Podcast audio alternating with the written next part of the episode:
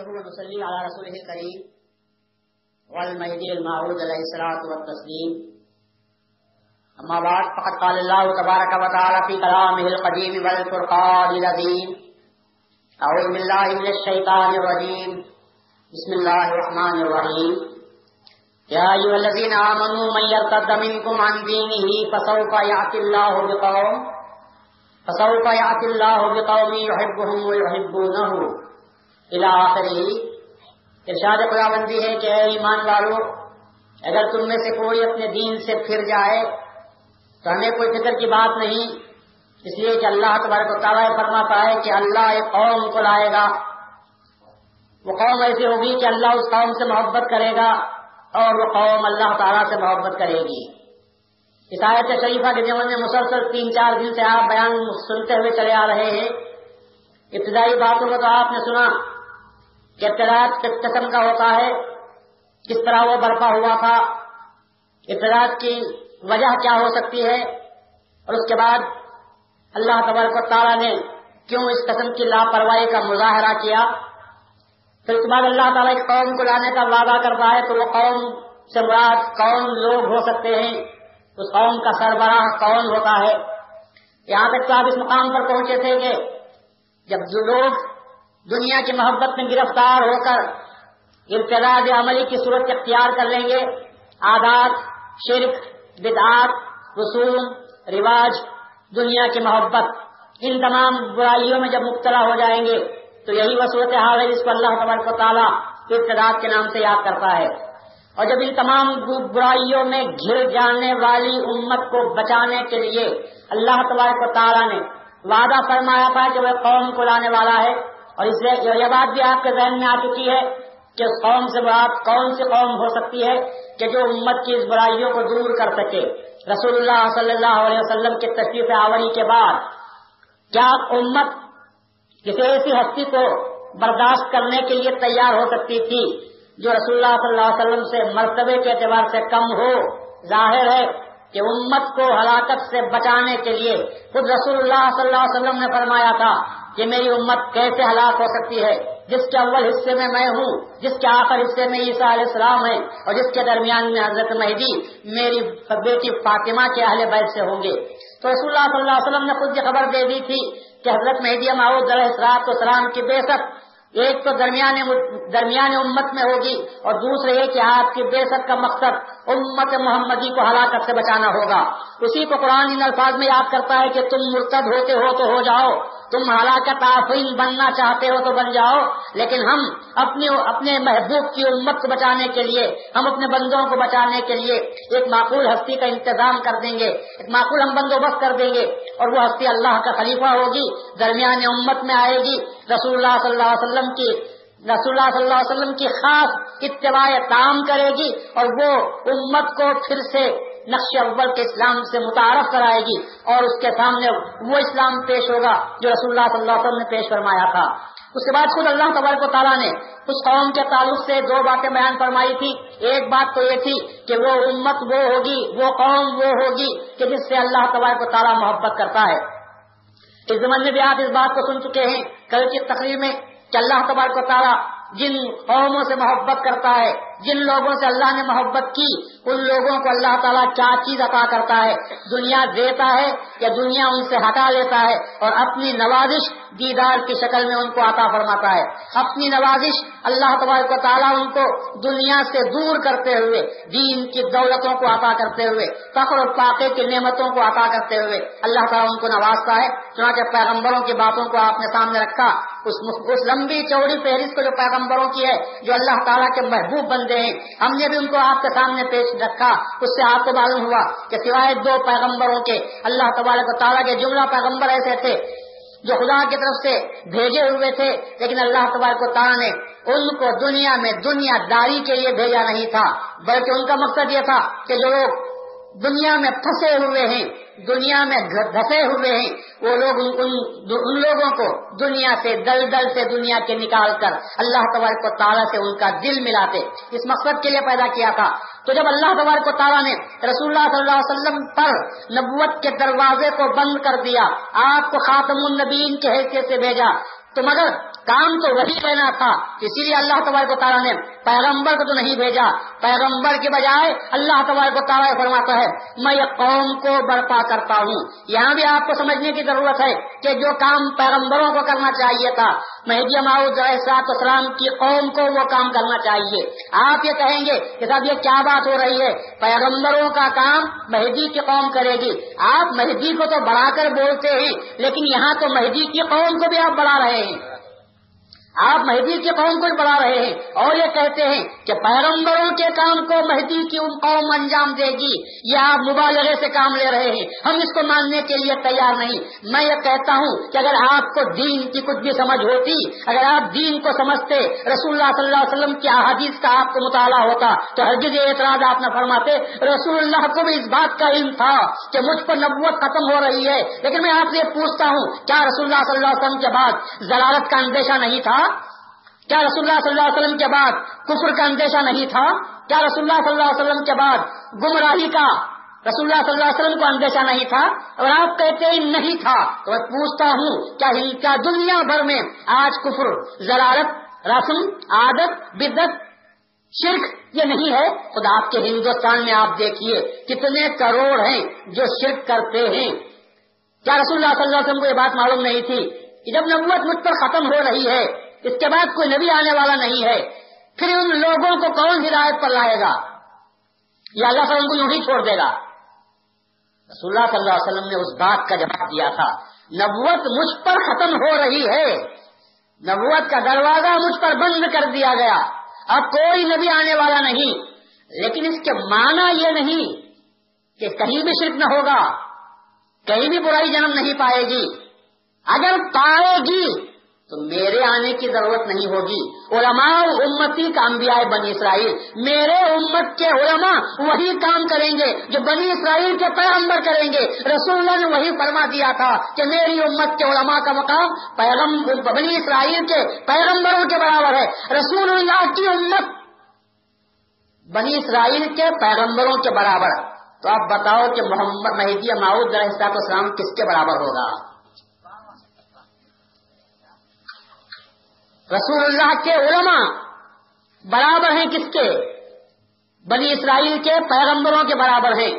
سارے علماء خوش ہیں۔ ارے ہمارا مقام اتنا بلند ہے کہ بنی اسرائیل کے پیغمبروں کے برابر ہیں وہاں کسی عالم کو یہ کہنے کی نوبت بھی نہیں آتی کہ صاحب ہمارا کیا مقام ہے؟ ہم تو ادنا غلام ہیں، پیغمبر کہاں اور ہم کہاں؟ وہ کہتے ہیں رسول اللہ فرماتے ہیں۔ رسول اللہ فرماتے ہیں کہ میری امت کے جو علماء ہیں، وہ بنی اسرائیل کے پیغمبروں کے مانند ہیں۔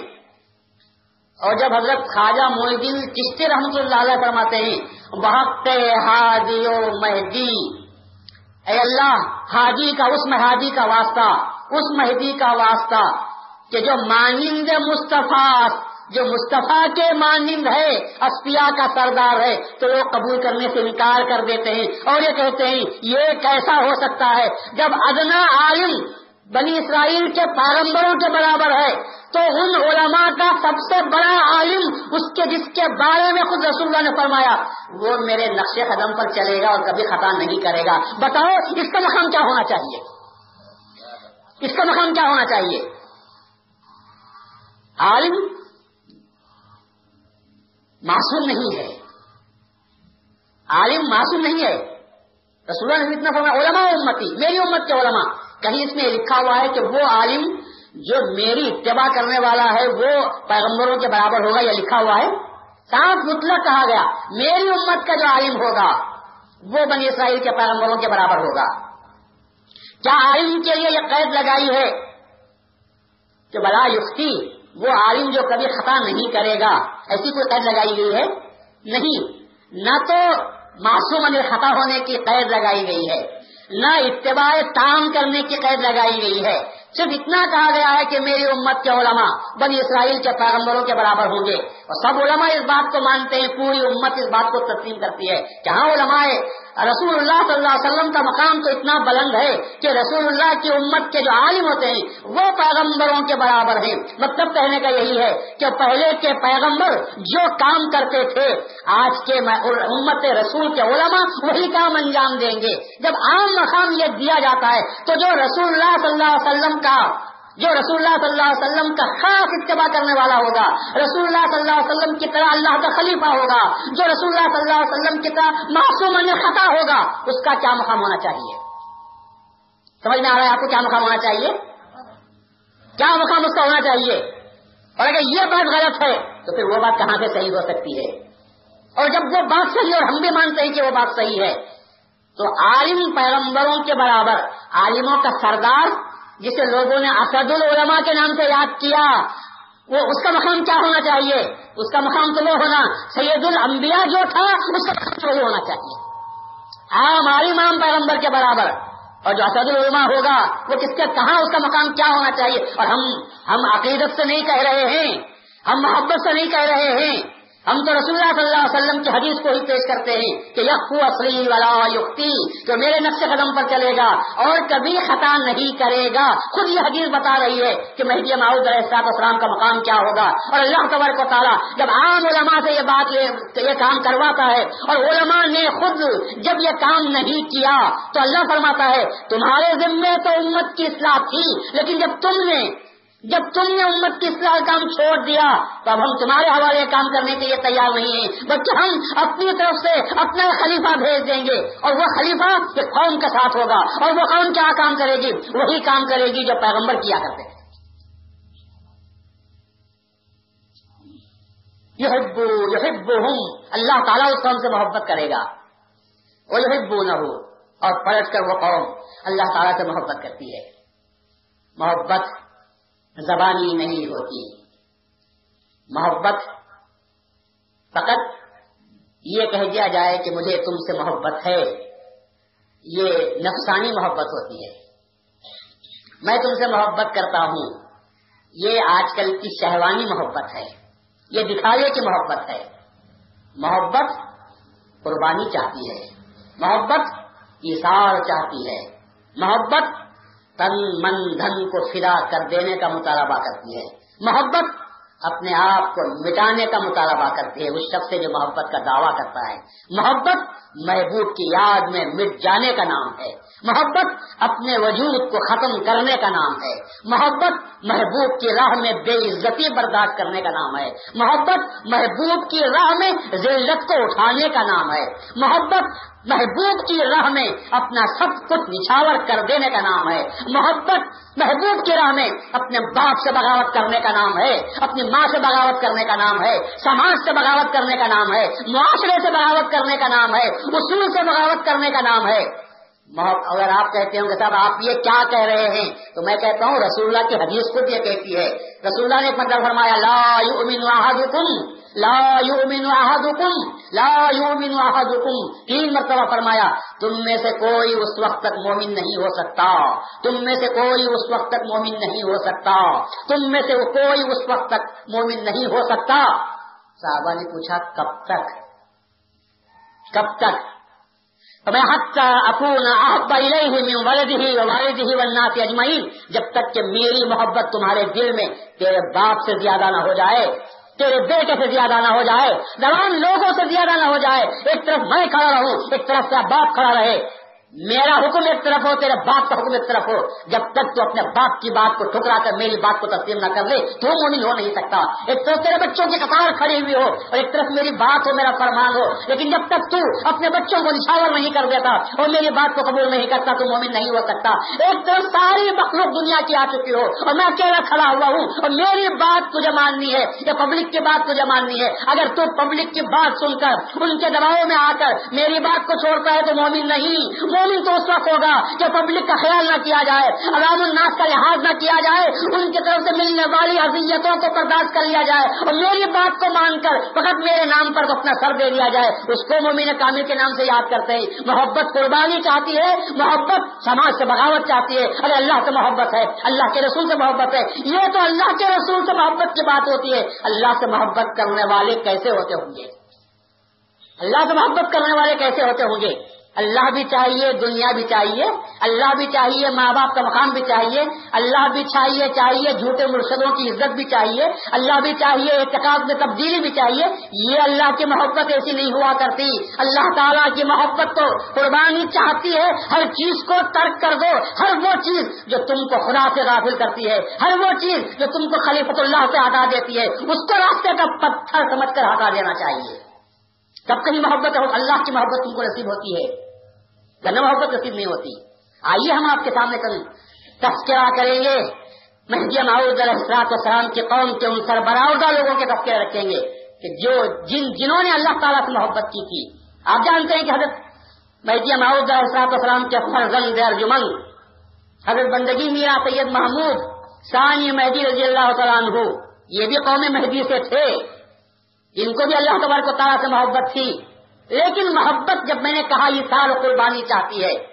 اگرچہ کہ مہدی معاوض علیہ السلاط اسلام کے صحبت میں رہنے کی وجہ سے، مہدی معاوض علیہ السلاط اسلام کی نظر محبت پڑنے کی وجہ سے، مہدی معاوض علیہ السلاط اسلام کے صحبت فیض درجت میں رہ جانے کی وجہ سے، مہدی بنسانی مہدی اللہ دونوں کا مقام بچپن ہی میں وہ ہو چکا تھا۔ ایک مرتبہ مہدی محمود باہر کمرے سے تشریف لاتے ہیں اور کہتے ہیں بیوی رضی اللہ تعالیٰ سے کہ دیکھو بھایا سید محمود کا بال بال اللہ ہو چکا ہے۔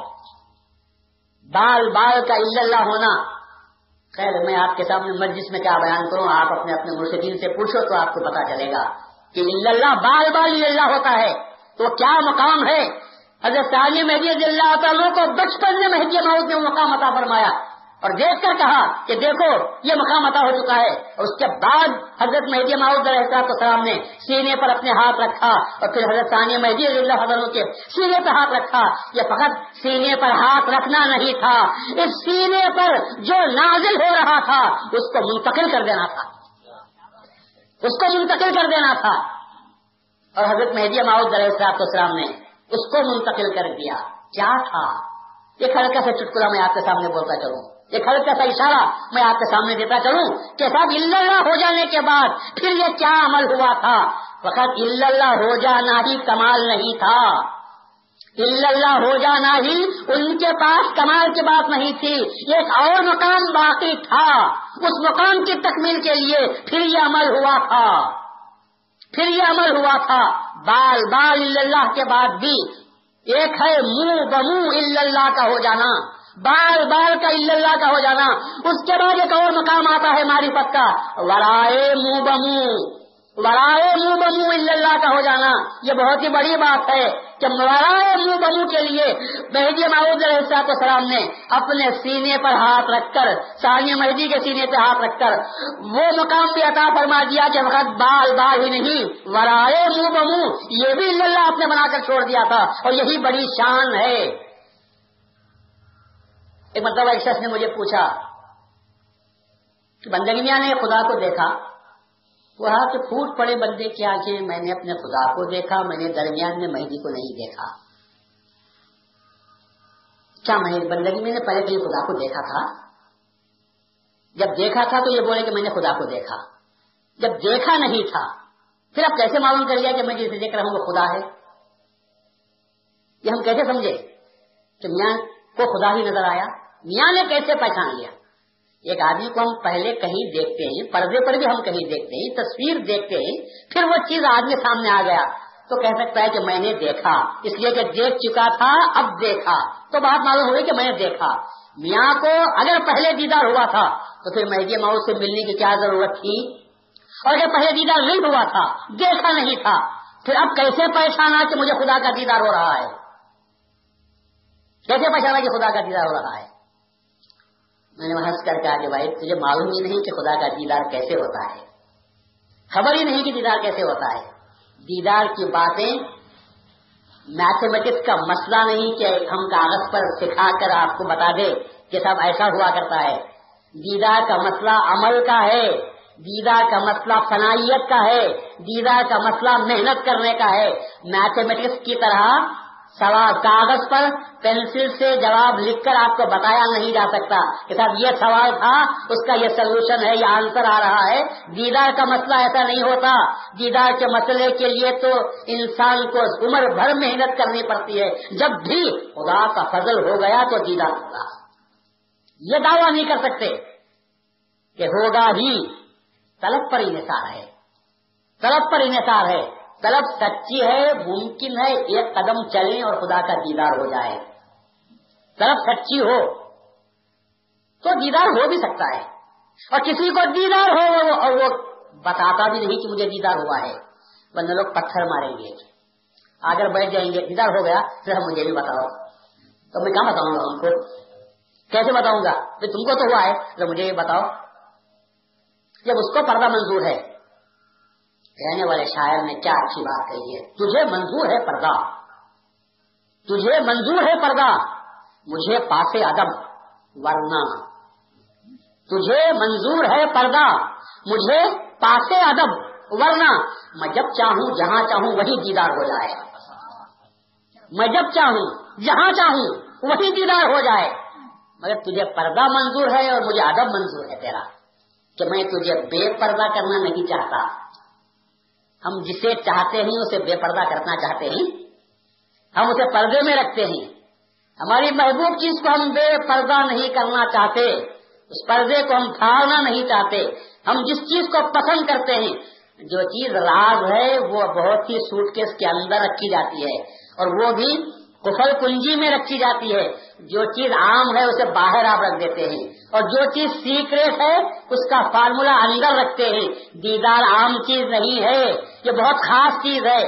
اسی لیے شاعر کہتا ہے، تجھے منظور ہے پردہ، مجھے پاسے ادب، ورنہ میں جب چاہوں، جہاں چاہوں، وہی دیدار ہو جائے۔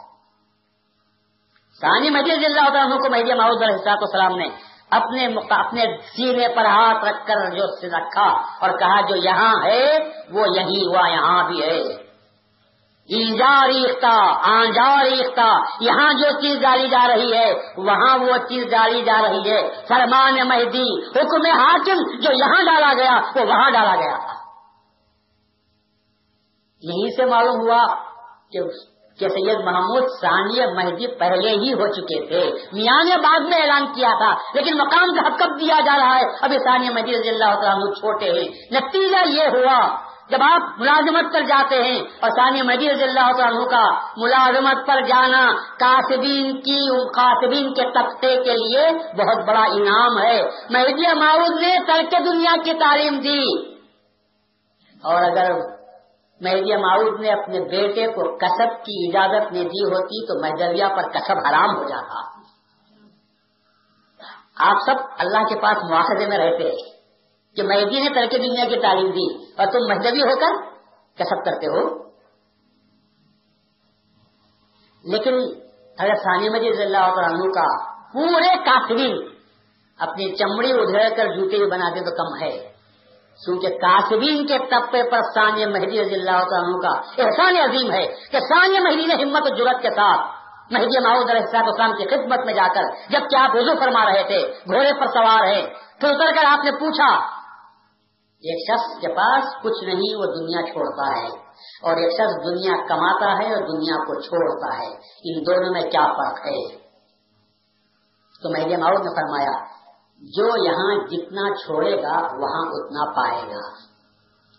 میں کسان مجید اللہ عنہ نے اسی وقت مہدی معود علیہ السلام کی قدم بوسی کی، اس کو اجازت تصور کیا، کہا کہ بس اب یہ اجازت مل رہی ہے کہ کما کر چھوڑ سکتے ہیں، ابھی کر کے دنیا کرنا ضروری نہیں ہے۔ اجازت سمجھی قدم بوسی کی اور روانہ ہوئے۔ مہدی معود نے جو فرمایا، وہ الفاظ آپ کو یاد رکھنا چاہیے۔ جہاں ثانیہ مہدی نے آپ کو کسب کی ثانیہ مہدی کی طرف سے آپ کو کسب کی اجازت ملی، وہاں فرمان مہدی کو بھی یاد رکھو۔ آپ نے فرمایا، ہر جا کے باشد، با یاد خدا باشد جاؤ، لیکن جہاں رہو، خدا کی یاد میں رہو۔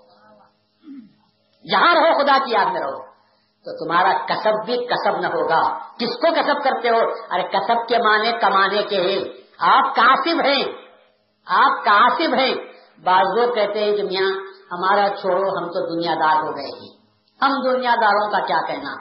مہدی معاؤد علیہ السلام کے سامنے بھی ایک شخص نے آ کر کہا، ہم تو دنیا دار ہیں۔ مہدی معاؤد نے فرمایا، خبردار۔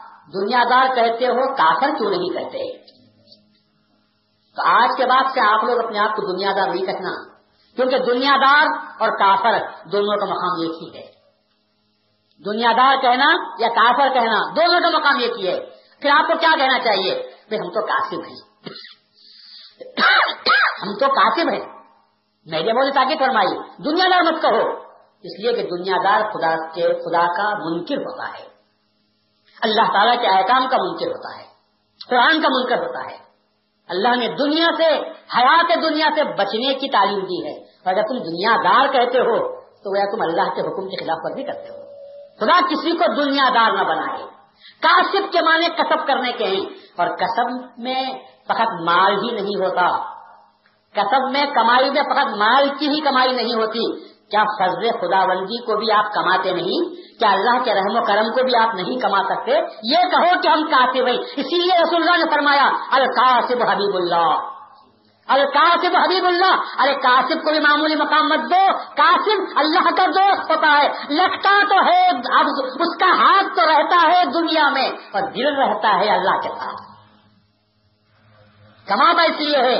دنیا میں رہنا ضروری ہے۔ کماتا اس لیے ہے۔ بیوی بچوں کو پالنا ضروری ہے، لیکن کمانے کے بعد اس مال میں اللہ کا بھی حق نکالتا ہے۔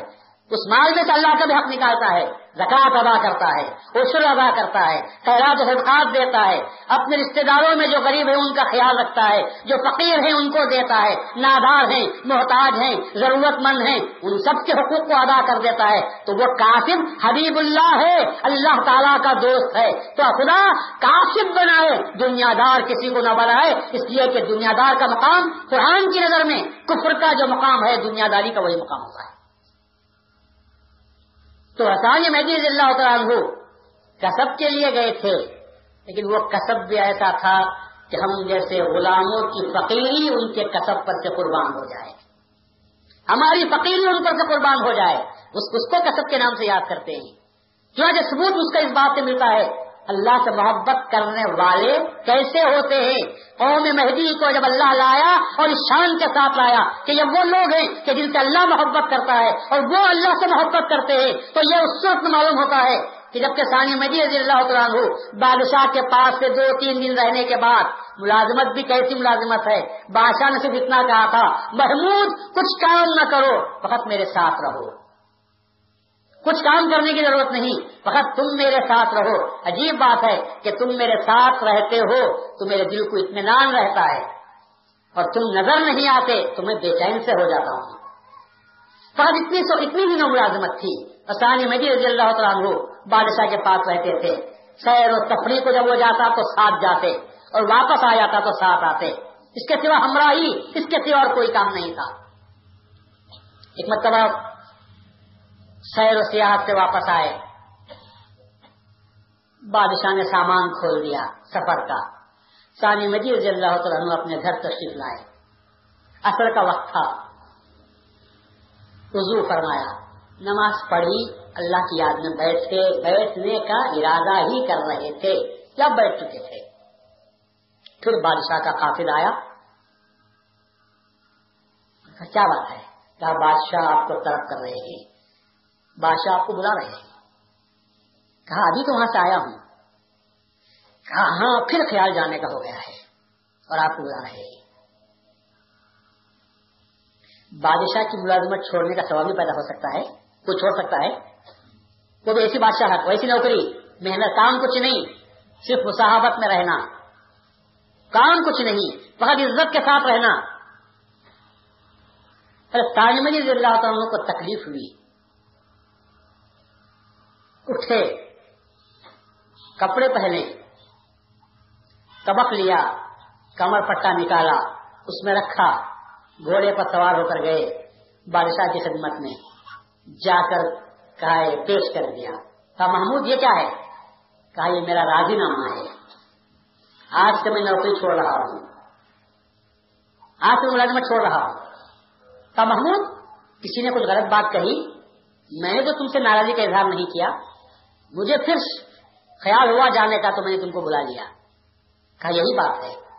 آج تم نوکری کیوں چھوڑ رہے ہو؟ کہا کہ ایک غلام دو بادشاہ کی نوکری نہیں کر سکتا۔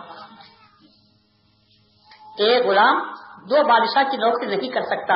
اب جب تک میں تیری خدمت میں تھا، لیکن ایسے وقت میں جبکہ میں آکم الحاکم ان کے دربار میں ذکر میں بیٹھا ہوا تھا، تیرا خاصد آ کر بلاتا ہے، بادشاہ بلایا، میرے زمین نے ملامت کی۔ کہ خدا کے دربار سے اٹھ کر بادشاہ کے دربار میں جاؤں، دل نے مرامت کر دیا اور کہا کہ ایک غلام، دو بادشاہوں کی نوکری کر نہیں سکتا، اس لیے میں اس کی نوکری کروں گا اور تیری نوکری نہیں کروں گا۔ یہ ہے اللہ کی محبت کرنے والے۔ اللہ ایسے قوم کو لائے گا؟ کہ وہ قوم اللہ سے محبت کرے گی کیسے محبت کرے گی؟ کیسے محبت کرے گی؟ ہر چیز کو قربان کر دے گی۔ نعمت سب سے بڑا اعزاز بادشاہ کی صحبت میں رہنے کا۔ لیکن اللہ کے دربار میں رہنے والوں کو یہ کیا بات معلوم ہوتی ہے؟ کتنی بڑی قربانی دی۔ آج کی دنیا میں کوئی تصور بھی کر سکتا ہے کہ بادشاہ کی نوکری کو چھوڑ دے؟ جبکہ معلوم ہے کہ سر پر قرضہ ہے۔ جبکہ معلوم ہے۔ اس کے بعد پھر کوئی نوکری کہاں سے ملے گی؟ کون دے گا؟ جو شخص بادشاہ جہاں رہ چکا ہے، کیا وہ چھوٹا موٹا آدمی اس کو نوکر رکھ بھی سکتا ہے؟ معلوم ہے کہ پکڑ پاکا ہوگا۔ معلوم ہے کہ دنیا اندھیری ہوگی، لیکن اس کو دنیا کی پڑی ہی کب ہے؟ اس نے دربار خداوندی میں قدم رکھ دیا، دل نے فیصلہ کیا، محبت نے محبت الہی نے جوش دیا۔ اور قرآن کی آیت کہہ رہی تھی کہ نہیں، ایک ایسی قوم کو ہم لائیں گے، وہ قوم اللہ کو چاہے گی، اللہ کے راستے میں جو بھی مصیبت آ جائے گی، جو بھی رکاوٹ بنے گی، اس رکاوٹوں کو اکھاڑ کر پھینک دیں گے، اللہ کی محبت کو ہم باقی رکھیں گے۔ بادشاہ نے جانے تو نہیں دیا، لیکن ثانی مہدی ٹکے رہے۔ استعفی پیش کر دیا اور واپس آ گئے. کیا مجھے تیری نوکری کرنی نہیں ہے؟ یہ کن کی بات ہو سکتی ہے. یا تو رسول اللہ صلی اللہ علیہ وسلم کے صحابی ہی کام کر سکتے ہیں، یا مہدی معود علیہ اسلام کی صحبت میں رہنے والے، وہ جن کو اللہ سے محبت ہے، وہی یہ کام کر سکتے ہیں. ہر چیز کو تج دینا، دنیا کی محبت کو قربان کر دینا، یہ محبت الہیہ کا تقاضا ہوا کرتا ہے. اللہ کی محبت کا اپنے دل میں بسانا کا اعلان کر دینا عام بات نہیں ہوتی جبھی تو اللہ تعالیٰ نے رسانی مہدی کو مہدی معود علیہ السلام کی قوم میں پیدا فرمایا کہ وہ قوم ہے جو اللہ سے محبت کرتی ہے۔ یہ ماؤد ثانی مہدی رضی اللہ تعالیٰ اور زندگی بھر تمہارا آپ تشریف لے جاتے ہیں۔ پھر تمہارا آپ مہدی ماؤد علیہ السلاط اسلام کے صحبت میں تشریف لے جاتے ہیں۔ دنیا کو تو اسی وقت آپ نے چھوڑ دیا تھا۔ ترک دنیا ترک دنیا رسمی طرح نہ کیے ہوں، مگر بادشاہ کی ملازمت کو چھوڑنا ترک دنیا سے کم کیا اعلان تھا۔ اس سے اور کیا بڑی ترک دنیا ہو سکتی ہے کہ دنیا کو لات مار دیا تھا؟ ہماری طرح پگڑی نہیں باندھی ہوگی۔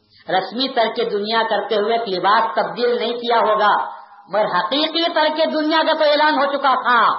اور یہی وجہ تھی کہ بندگی رضی اللہ تعالیٰ کو یہ بات معلوم تھی کہ مہدی ثانیہ مہدی رضی اللہ تعالیٰ میں اللہ کی محبت میں، مہدی کی محبت میں دنیا کو ترک کر چکے ہیں۔ اسی لیے جب آپ راجن پور پہنچتے ہیں اور آپ کے پاس سامان ختم ہو جاتا ہے، شاہ نعمت سے سامان مانگتے ہیں، شاہ نعمت دینے سے انکار کر دیتے ہیں۔ جب بندگیوں کو معلوم ہوتا ہے تو میاں بھاگتے ہوئے آتے ہیں اور یہ کہتے ہیں کہ صاحب جو کچھ مہدی کا مال مجھے ہے، میرے پاس ہے، وہ آپ ہی کا مال ہے۔ میں خدا کا شکر ادا کرتا ہوں کہ مال کا مالک مجھے گجرات سے میں مل گیا خراسان جانے کی ضرورت محسوس نہیں ہوئی، بلکہ اس لیے آپ بیٹے ہیں، نہیں، آپ تاریخ دنیا ہیں، آپ اس مقام کے جانشین ہیں، تو آپ ہی کو میں مال حوالے کر دیتا ہوں۔ سانی مدی نے مذاق سمجھا اثر تک وہی کھڑے رہے۔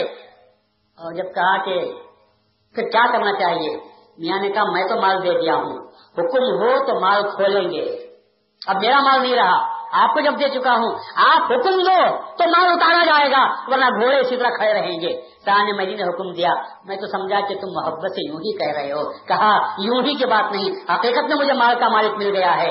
اور آپ حکم دیں گے تو مال اتارا جائے گا۔ سہانے مہدی حکم دیتے ہیں تو مال کو اتارا جاتا ہے۔ اور پھر اس کے بعد مال خرچ کرتے ہوئے حضرت مہدی ماؤد رحصاب اسلام کے پاس جاتے ہیں تو وہ ترک دنیا وہی ہو چکی تھی۔ ترک دنیا وہی ہو چکی تھی۔ آپ نے وہیں کر کے دنیا کر لیا جبکہ بادشاہ کا پٹا نوکری کا اس کے سامنے پیش کرتے ہوئے کہا تھا کہ ایک غلام، ایک بندہ دو آقاؤں کی خدمت نہیں کر سکتا، ایک ہی آقا کی خدمت کروں گا۔ اسی کو حقیقی طرح کے دنیا کے نام سے یاد کرتے ہیں کہ ایک اللہ کی محبت کو، ایک آقا کی خدمت کو اپنے دل میں بتا لو، اس کے بعد کسی اور کی محبت کو، کسی اور کی خدمت کو اپنے دل میں جگانا دو۔ ثانی مجید اللہ عنہ، جب اللہ تبارک حضرت ثانی مجید اللہ عنہ، جب فضل خداوندی کے ساتھ حضرت مہدی ماؤد علیہ السلام کے دربار میں پہنچتے ہیں حضرت مہدی معود علیہ السلام کا مزید آپ پر احسان ہوتا ہے۔ مزید آپ پر احسان ہوتا ہے۔ چھ مہینے مہدی معود علیہ السلام نے ثانیہ مہدی رضی اللہ عنہ کو دن میں تعلیم دی۔ دن میں چھ مہینے تعلیم دی۔ اور بندگی میں سید خمی رضی اللہ عنہ کو رات میں چھ مہینے تعلیم دی۔ دن نبوت کا مظہر ہوتا ہے۔ رات ولایت کا مظہر ہوتا ہے۔ دن میں تعلیم دیتے ہوئے نبوت کی سیر کرانی تھی۔ رات میں تعلیم دیتے ہوئے ولایت کی سیر کرانی تھی۔ دن میں نبوت کا مقام عطا کرتے ہوئے جب حضرت مہدی محمود علیہ السلام لوگوں کو انبیاء کے مقام دے رہے تھے لوگوں کو انبیاء کے مقام دے رہے تھے کہ فلاں کو آدم کا مقام، فلاں کو ابراہیم کا مقام، فلاں کو نوح کا مقام۔ تم موسا کے مقام پر ہو، تم عیسا کے مقام پر ہو۔ انبیاء کے مقامات تقسیم کیے جا رہے تھے۔ لوگ ہمارے پاس کی باتوں کو سمجھنے سے قاصر ہوتے ہیں تو اعتراض کرتے ہیں۔ بات سمجھ میں نہیں آتی تو اعتراض کرتے ہیں۔ سمجھ میں آ جائے تو اعتراض نہیں ہوتا۔ نبی بنانا اور ہے، نبی کے مقام پر بٹھانا اور بات ہوتی ہے۔ کسی کو یہ کہنا کہ تم کو اس کا مقام دیا گیا، نبی بنایا نہیں جا رہا ہے، نبوت تو ختم ہو چکی، لیکن جب نبوت کے مقابلے میں ولایت آتی ہے، تو جس جس نبی کے مقابلے میں جو جو ولی آتا ہے، جس نبی کا پرتا ولی پر پڑتا ہے، مہدی معاون اس کو دیکھ رہے تھے اور فرما رہے تھے کہ تم ولایت کے آج اس مقام پر ہو کہ فلاں نبی کے مقابلے میں آ گئے ہو، اور محنت کرو تو تم کو اور آگے کا مقام ملتا جائے گا۔ کسی نے حضرت ثانی مدی نے پوچھا کہ رسول اللہ کا بھی مقام کسی کو مل سکتا ہے؟ تو میں ماؤد نے فرمایا، تم کو سائر نبوت کا مقام دیا جاتا ہے۔ رسول اللہ کی خیر کا مقام تم کو دیا جاتا ہے۔ اور بندگی میاں کو فرمایا کہ تم کو بندے کی ذات کی سیر حاصل ہے، تم کو ولایت کی سیر حاصل ہے۔ اور ثانیہ مہدی رضی اللہ تعالیٰ کو نبوت کی سیر حاصل ہے۔ نبوت کی سیر سے مراد نبوت کی، پوری نبوت کی سیر نہیں، رسول اللہ کی بھی سیر نصیب ہو جائے تو سارے انبیاء کی سیر مل جاتی ہے۔ اس لیے کہ رسول اللہ سارے انبیاء کی نبوتوں کا خلاصہ ایک میرا سیر ہو گئی تو سارے انبیاء کے نبوت کو سیر آتے ہو جاتی مہدی محمود علیہ کے سامنے ثانی مجید رضی اللہ عنہ کو سائر نبوت بنا دیا، رسول اللہ کی ذات کی سیر کا مقام عطا فرما دیا۔ اب یہ مقام کیسا ہوگا؟ کتنا اونچا مقام ہوگا؟ جس کا بچپن میں بال بال اللہ، اور جس کے بچپن کی یہ کیفیت کے جو اس سینے میں ڈالا گیا ہے، وہ اس سینے میں ڈالا گیا۔ اور اب مہدی ماؤد صاحب اسلام اپنے وشال سے چند دن پہلے وہ تعلیم سے آراستہ فرماتے ہیں کہ سیر نبوت کا خطاب دیا جاتا ہے۔ سارے رسول اللہ کا خطاب دیا جاتا ہے۔ حضرت ثانی مہدی رضی اللہ عنہ کا۔ یہ تو مہدی ماؤد علیہ صاحب السلام کے عطایا ہیں۔ یہ بھی کم ہوتا ہے۔ اللہ جس سے محبت کرتا ہے، اسی کو یہ مقامات عطا ہوتے ہیں۔ اس سے بڑا کوئی مقام آپ سمجھ بھی سکتے ہیں۔ اس سے بڑی فضیلت کا کوئی تصور بھی کیا جا سکتا ہے۔ اس کے بعد جب مقام ملتا ہے تو اس کے بعد آزمائش کا سلسلہ بھی شروع ہوتا ہے۔ مہدی محمود علیہ السلام کے وشال کے بعد ثانی مہدی رضی اللہ عنہ تشریف لاتے ہیں راجن پور کے قریب آپ وہاں اپنا دائرہ باندھتے ہیں بلو کے شریف میں پھر صحابہ کو الگ کر دیتے ہیں کہ ہر سبھی صحابی الگ الگ ہو، تاکہ میدی موت کے دین کی تشہیر زیادہ ہو سکے۔ ثانی مجید اللہ دونوں کا بیان قرآن اپنے عروج پر ہے۔ ہزاروں لوگ بیان قرآن کو سننے کے لیے آتے ہیں۔ ہزاروں آپ کے ہاتھ پہ تصدیق مہدی ماؤد علیہ السلام سے مشرف ہو رہے ہیں۔ علماء کو جلن ہوتی ہے۔ مشائقین کو حسد پیدا ہوتا ہے۔ یہ کون سید آیا ہوا ہے۔ ایک سید تو بڑا تھا، وہ تو خراسان چلا گیا۔ لیکن یہ کیا ہوا؟ کہ چھوٹا سید آیا ہوا ہے۔ لیکن اس نے بھی ہمارا ناک میں دم کر رکھا ہے۔ اس کے بیان کی شان ہے کہ جو اس کے پاس جاتا ہے، وہ اس کا ہو کر رہ جاتا ہے۔ وہ ہمارا نہیں رہتا۔ حسد شروع ہوا۔ جلن شروع ہو گئی۔ بادشاہوں کے پاس شکایت گئی۔ ان کا کچھ بندوبست کرنا چاہیے۔ برا ہو حسد کا۔ انسان برائی میں مبتلا ہوتا ہے دو باتوں کی وجہ سے۔ ایک حسد اور ایک حرص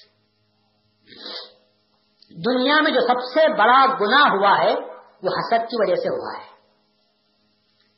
سب سے پہلا گنا جو ہوا، کس کی وجہ سے ہوا؟ حسد کی وجہ سے ہوا۔ آدم علیہ السلام کو اللہ نے بنانے کے بعد فرشتوں سے کہا، آدم کو سجدہ کرو۔ سب فرشتوں نے سجدہ کر لیا۔ حسد کسے پیدا ہوا؟ میں نہیں بولتا آپ بولو اس کا نام کیا ہے۔ ابلیس۔ ابلیس کو حسد ہوتا ہے۔ فرشتے معصوم ہوتے ہیں باتوں کو مان لیتے ہیں مگر فرشتوں میں جو ابلیس ہوتا ہے، وہ بات کو نہیں مانتا۔ حالانکہ اس کی عبادت زیادہ رہتی ہے۔ اس سے زیادہ عبادت کی۔ ایک تو اس کو عبادت پر اپنی معلومات پر غرور بھی ہے۔ اپنی معلومات پر عبادت پر غرور بھی ہے۔ اب جس نے دیکھا کہ میرے سامنے پیدا ہوا ہے، اب جس کو میں سجدہ کروں میرے سامنے پیدا ہوا تو مٹی سے بنایا گیا ہے۔ اور میں آگ سے پیدا ہوا ہوں۔ آگ اوپر جاتی ہے، مٹی نیچے جاتی ہے۔ آگ اوپر جاتی ہے، مٹی نیچے جاتی ہے۔ آگ کو سلگاؤ تو آگ کی لو، اوپر کی طرف جاتی ہے۔ اور مٹی کو اچھالو بھی، اوپر ڈھیلے کو۔ تو ڈھیلا نیچے آتا ہے۔ تو لوگ یہ سمجھتے ہیں کہ اوپر جانے والا اچھا بڑا اور نیچے آنے والا کم۔ مسلمانوں کا عیسائیوں سے مقابلہ ہوا۔ عیسائیوں نے کہا کہ ہمارے عیسا کا مقام بڑا ہے۔ تمہارے رسول تو زمین میں دفن ہو گئے۔ ہمارے عیسا کو اللہ نے آسمان پر اٹھا لیا ہے۔ اب بتاؤ کون بڑے؟ آسمان پر اٹھانے والا بڑا یا زمین پر رہنے والا بڑا؟ اس نے گھر سے ترازو لایا۔ ایک طرف ایک کے جی کا بت رکھا، دوسری طرف سو گرام کا رکھا اور اٹھایا ترازو کو۔ بولا کون بڑا، اوپر جانے والا یا نیچے آنے والا؟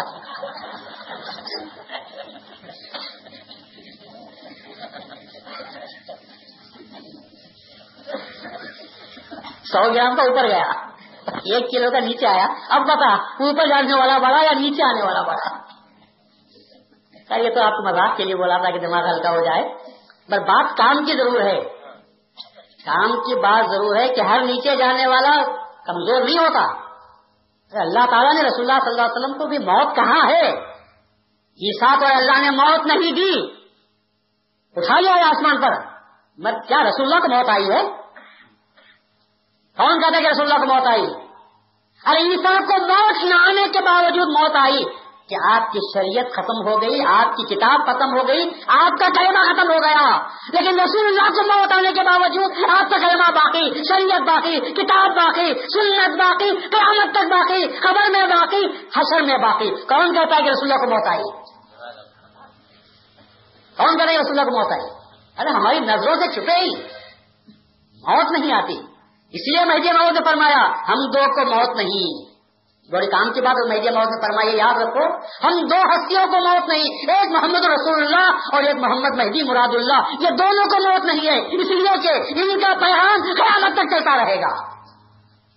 انکار کرنے والے انکار کرتے جائیں، لیکن بات تو باقی رہے گی، کلمہ باقی، تصدیق باقی۔ تو موت کہاں آئی؟ موت کا تو حصہ ختم۔ موت ہوتی ہے تو قصہ ختم ہو جاتا ہے۔ کسی کی موت ہوتی ہے تو خود بیٹے جا کر کہتے ہیں، بابا مر گئے، نام پہ میرے کر دو، گھر کے کاغذوں میں سے کھاتا پٹا میرے نام کر دو۔ کرتے نہیں کرتے؟ کیا رسول کھاتا پٹا کرنے والا پیدا ہوا؟ جب ان کا انتقال ہو گیا نیا میرا کلمہ جاری ہوا ہے۔ کیا قیامت تک کوئی کلمہ بن سکتا ہے؟ قیامت تک کوئی نبی پیدا ہو سکتا ہے؟ یہ میری موت نے فرمایا کہ وہ ظاہر موت کو موت کے نام سے یاد نہیں کیا جاتا۔ نبوت کی موت ہرگز نہیں ہو سکتی۔ ولایت کی موت ہرگز نہیں ہو سکتی۔ وہ آخری پیغمبر ہے۔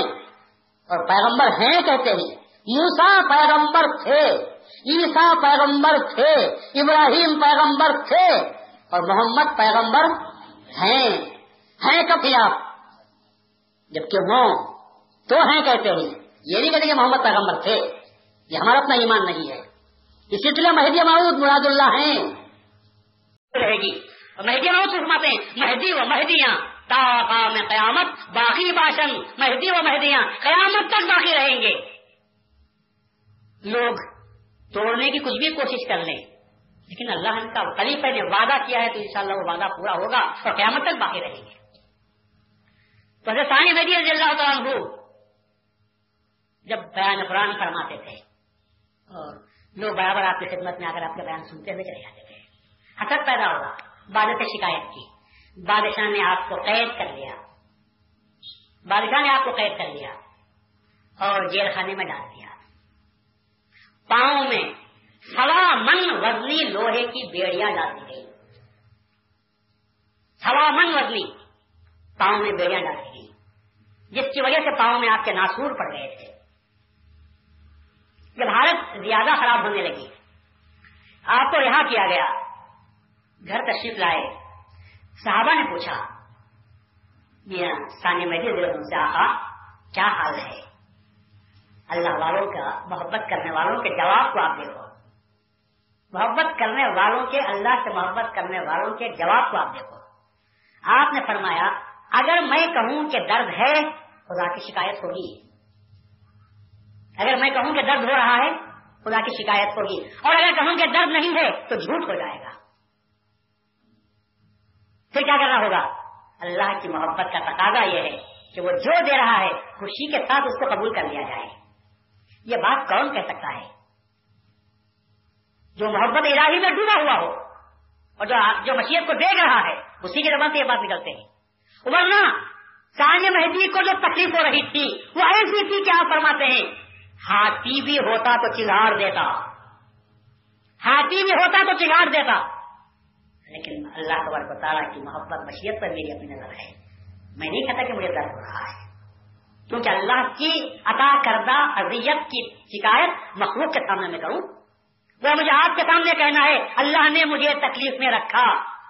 ثانیہ مہدی نے بادشاہ کو برا بلا کہا ثانیہ مہدی نے علماء کو برا بلا کہا، نہ مشاہد کو برا بلا کہا۔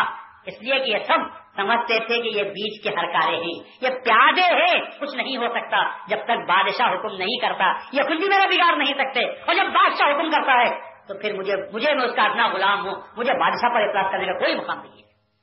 بادشاہ پر میں اعتراض نہیں کر سکتا۔ وہ تو میرا محبوب اور اس نے جو مجھے تکلیف دی ہے، تکلیف نہیں۔ تکلیف میں کیا کیا اللہ کے انعام نصیب ہوئے؟ وہ سارے مجھے کو اس بات کی خبر تھی کہ ہر تکلیف میں اللہ تبارک کو تعالیٰ جو فرماتا ہے، رسول اللہ فرماتے ہیں کہ بندہ مومن کے پاؤں میں کانٹا بھی چپتا ہے۔ تو اللہ تعالیٰ اس کی ایک، اس کی ایک معاشیت کو، ایک گناہ کو میٹ دیتا ہے اور ایک نیا فضل اپنا عطا فرماتا ہے۔ ایک پاؤں میں کانٹا چپتا ہے تو یہ بات پیدا ہوتی ہے۔ تو جس کے پاؤں میں ناسور پڑ گئے ہوں گے اور مہینوں پڑے ہوں گے تو اللہ تعالیٰ اللہ کی نمائش ان پر کس انداز میں ہوئی ہوگی۔ اسی لیے وہ تکلیف کو تکلیف نہیں سمجھتے۔ تکلیف کو تشریف سمجھتے ہیں۔ تشریف کے معنی خلاف کے۔ تشریف کے معنی اللہ کی جانب سے تکلیف کو کبھی تکلیف انہوں نے نہیں سمجھا۔ یہ کون کر سکتا ہے؟ وہی جو اللہ تعالیٰ سے محبت کرتا ہے، وہی یہ کام کر سکتا ہے۔ اور اللہ سے محبت کرنے والے بندگان خدا سے نفرت نہیں کرتے۔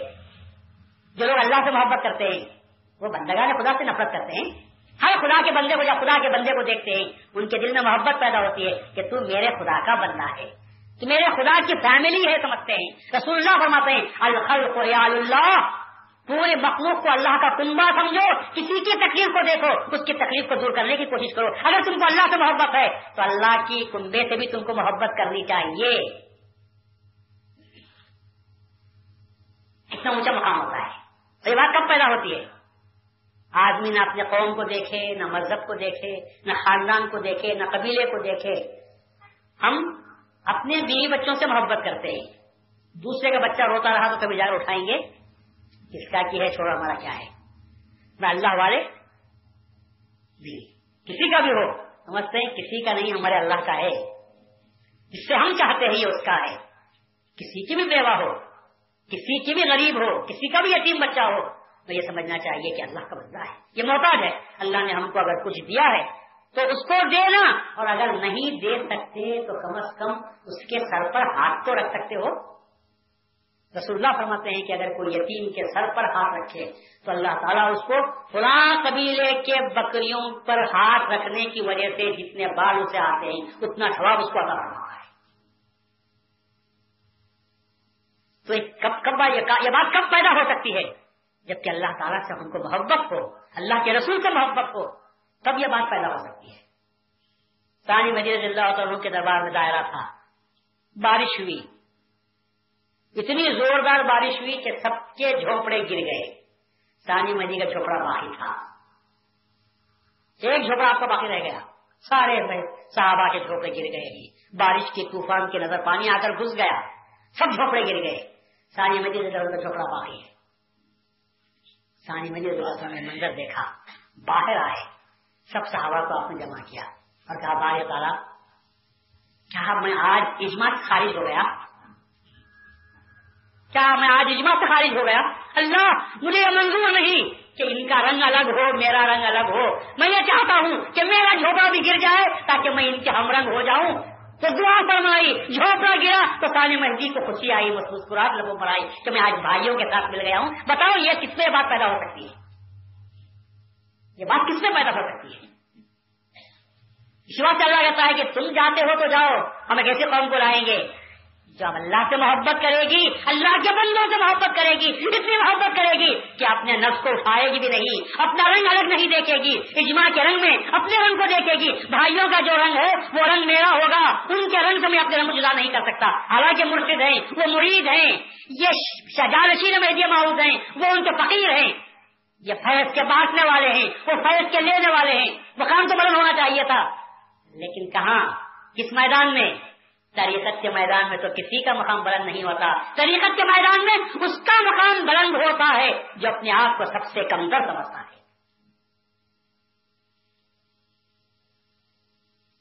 یہی وہ بات تھی، یہی وہ مقام تھا کہ جب ثانی مجید اللہ عنہ کا مجھے مہدی موت کا وشال ہوتا ہے تو بندگی میں اس وقت فرماتے ہیں جب سب لوگ رونے لگے کہ مہدی ہم سے چلے گئے مہدی ہم سے دور ہو گئے۔ بندگی میں نے فرمایا تھا کہ نہیں مہدی ہم سے جدا نہیں ہوئے یہ دیکھو ثانی مہدی موجود ہے سب صحابہ نے دیکھا تو واقعی ثانیہ سید محمود کی صورت مہدی موت کی صورت ہو گئی تھی۔ کہتے ہیں کہ داڑھی کے جو بال سفید تھے، وہ بھی ویسے ہی ہو گئے تھے جیسے مہدی محمود علیہ السلام کے تھے۔ سب لوگوں نے دیکھا کہ ہاں یہ تو ثانیہ مہدی اتنا ثانیہ مہدی کے نام سے پکارے جانے لگے کہ لوگوں کو نام یاد نہیں ہے۔ آج دائرے میں قوم میں جہاں بھی آپ جاؤ بلوٹ میں کون ہے؟ ثانیہ نام کیا ہے؟ معلوم نہیں۔ خطاب اتنا بھاری پڑ گیا کہ نام کو لوگ بھول گئے۔ خطاب اتنا بھاری پڑ گیا۔ ثانیہ مہدی ثانیہ مہدی۔ مہدی ماؤد علیہ السلام کے فرزند ارجمان مہدی ماؤد علیہ السلام کے پیغام۔ مگر جو بات یاد رکھنے کی ہے، وہ یہ ہے اتنا سب کچھ نوازے جانے کے باوجود رسول اللہ صلی اللہ علیہ وسلم کی ذات میں خیر کا مقام مہدی ماؤد کی زبان سے سننے کے باوجود حضرت ثانیہ مہدی السلام ہو۔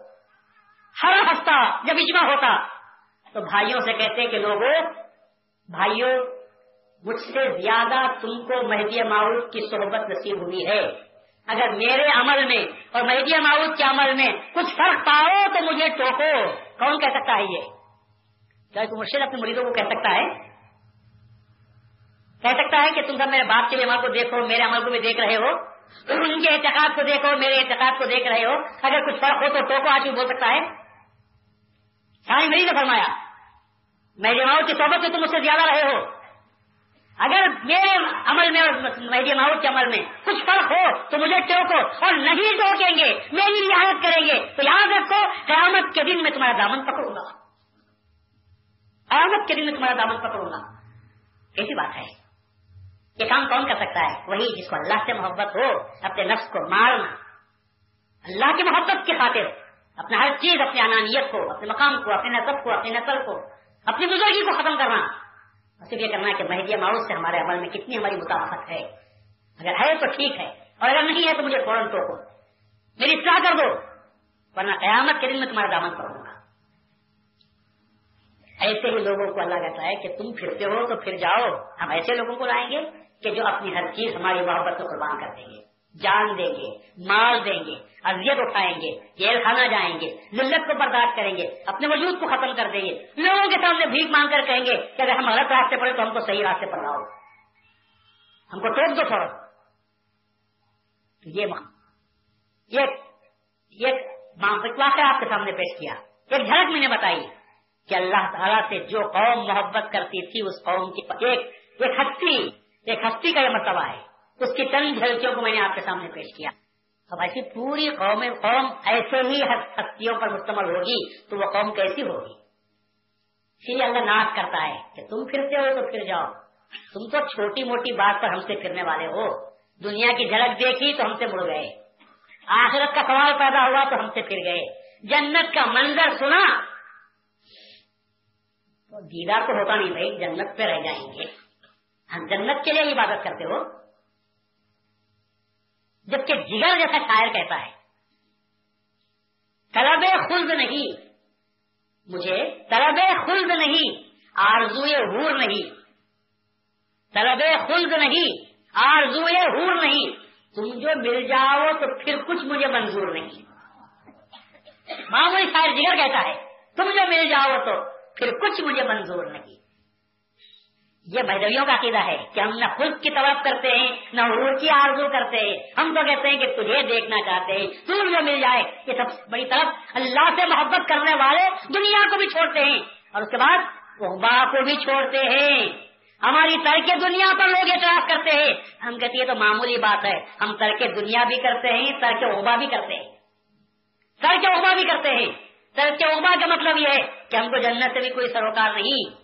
ہم کو وہ مقام بتا بتایا گیا ہے کہ تم بلندی مقام کی طرف اڑتے جاؤ، جنت انت کی طرف میں مت رہو۔ کیونکہ کیونکہ مہدوی تو وہ، مومن تو وہ ہوتا ہے۔ جنت کو اس کی تمنا کرنا چاہیے۔ خدا سے دعا کرنا چاہیے۔ اللہ مجھ میں بھیج، تو مومن کو بھیج۔ آپ ایک گھر بناتے ہیں۔ گھر میں کوئی بھی کرایہ دار آ جاتا ہے تو آپ گھر دے دیتے ہیں۔ آپ کے ساتھ پیسوں سے مطلب ہوتا ہے؟ نہیں، گھر کا بھی اسٹیٹس ہے، میرا بھی کچھ مقام ہے۔ ہر شخص کرایہ دینے کے لیے آئے، بڑھ کر بھی کرایہ دے۔ تو ہم کہتے ہیں نہیں صاحب گرا پڑا آدمی، اسے گھر نہیں دینا ہے۔ گھر دینا ہے تو برابر کے آدمی کو دینا۔ تو میرا گھر خود تمنا کرتا ہے کہ مجھے میرے میرے پاس لاؤ تو اچھے آدمی کو لاؤ۔ ایسے ویسے لوہار کو لا کر گھر میں رکھ دیں گے تو کیا ہوگا؟ پیٹ کوٹ کوٹ کر گھر میں درش ہو جائے گا۔ حوال کو لا کر رکھو۔ اس کے بعد بہت سے نیند حرام ہو جائے گی بچوں کی۔ پھر کیا کہتے ہیں؟ لائٹ سیویلائز اچھے آدمی ہو پالش لوگ ہو تو ان کو لا کے رکھو۔ تو آپ اپنے مکان کے لیے بھی اچھے آدمی کو تجویز کرتے ہیں۔ تو اسی طرح جنت اللہ نے بنائی۔ تو جنت کو تمنا ہونا چاہیے کہ ایسے لوگوں کو بھیج، میرے پاس جو اچھے ہوں، جنت کو تمنا کرنی چاہیے ہماری۔ ہم کو جنت کی تمنا نہیں کرنی چاہیے۔ ہم تو خدا سے کہتے تو جہاں رکھنا چاہے رکھ وقت ہم تو تجھے دیکھنا چاہتے تو دو میں بھی ہم کو رکھے گا۔ اگر تیرا دیدار کرتا ہے تو پھر ہم کو منظور ہے۔ اگر ہم کو منظور ہے، کیونکہ دو میں خدا کا دیدار ہو گیا تو دو کہاں رہے گی؟ دو کہاں رہے گی؟ ٹھنڈی ہو جاتی۔ دو بھی نہیں رہے گی۔ اور دو کیا کہتی ہے سب کو بھیج، مومن کو مت بھیج۔ دوزخ یہ کہتی ہے کہ اللہ سب کو بھیج۔ مومن کو مت بھیج میرے پاس آگ زیادہ ہے، حرارت زیادہ ہے۔ مومن کے دل میں تیرے عشق کی جو حرارت ہے، میں اسے برداشت نہیں کر سکتی۔ وہ آتا ہو تو میں ٹھنڈی ہو جاتی ہوں، میں پانی ہو جاتی ہوں۔ نتیجہ دیکھنا چاہتے ہو، منظر دیکھنا چاہتے ہو بچھاؤ دیکھنا چاہتے ہو۔ ابراہیم علیہ السلام کو دیکھو کہ جب آگ میں ڈالا گیا تھا، تو نمرود کی چھ مہینے کا بڑکا ہوا، علاوہ۔ اور ابراہیم کے دل میں عشق خدا کی آگ، لیکن جب عشق خدا کی آگ، عشق خدا کی آگ، اس نمرود کی آگ میں پہنچی، تو کون ٹھنڈے ہوئے؟ ابراہیم ٹھنڈے نہیں ہوئے آگ ٹھنڈے ہو گئی اور گام میں جلا سکتی ہوں سب کو پر اس کا مقابلہ کر کرنا میرے بس کی بات نہیں۔ تو اس کے خدا کی گرمی سب سے زیادہ گرمی ہوتی ہے، اس لیے جہنم پناہ مانگتی ہے، سب کو بھیج، مگر مومن کو مت بھیج۔ اور جنت تمنا کرتی ہے کہ بھیج تو مومن کو بھیج دے۔ اور مومن یہ کہتا ہے کہ مجھے نہ جنت سے سروکار رہنے دو سب سے، میں تو بہت تیرے دیدار چاہتا ہوں۔ تو آپ دوا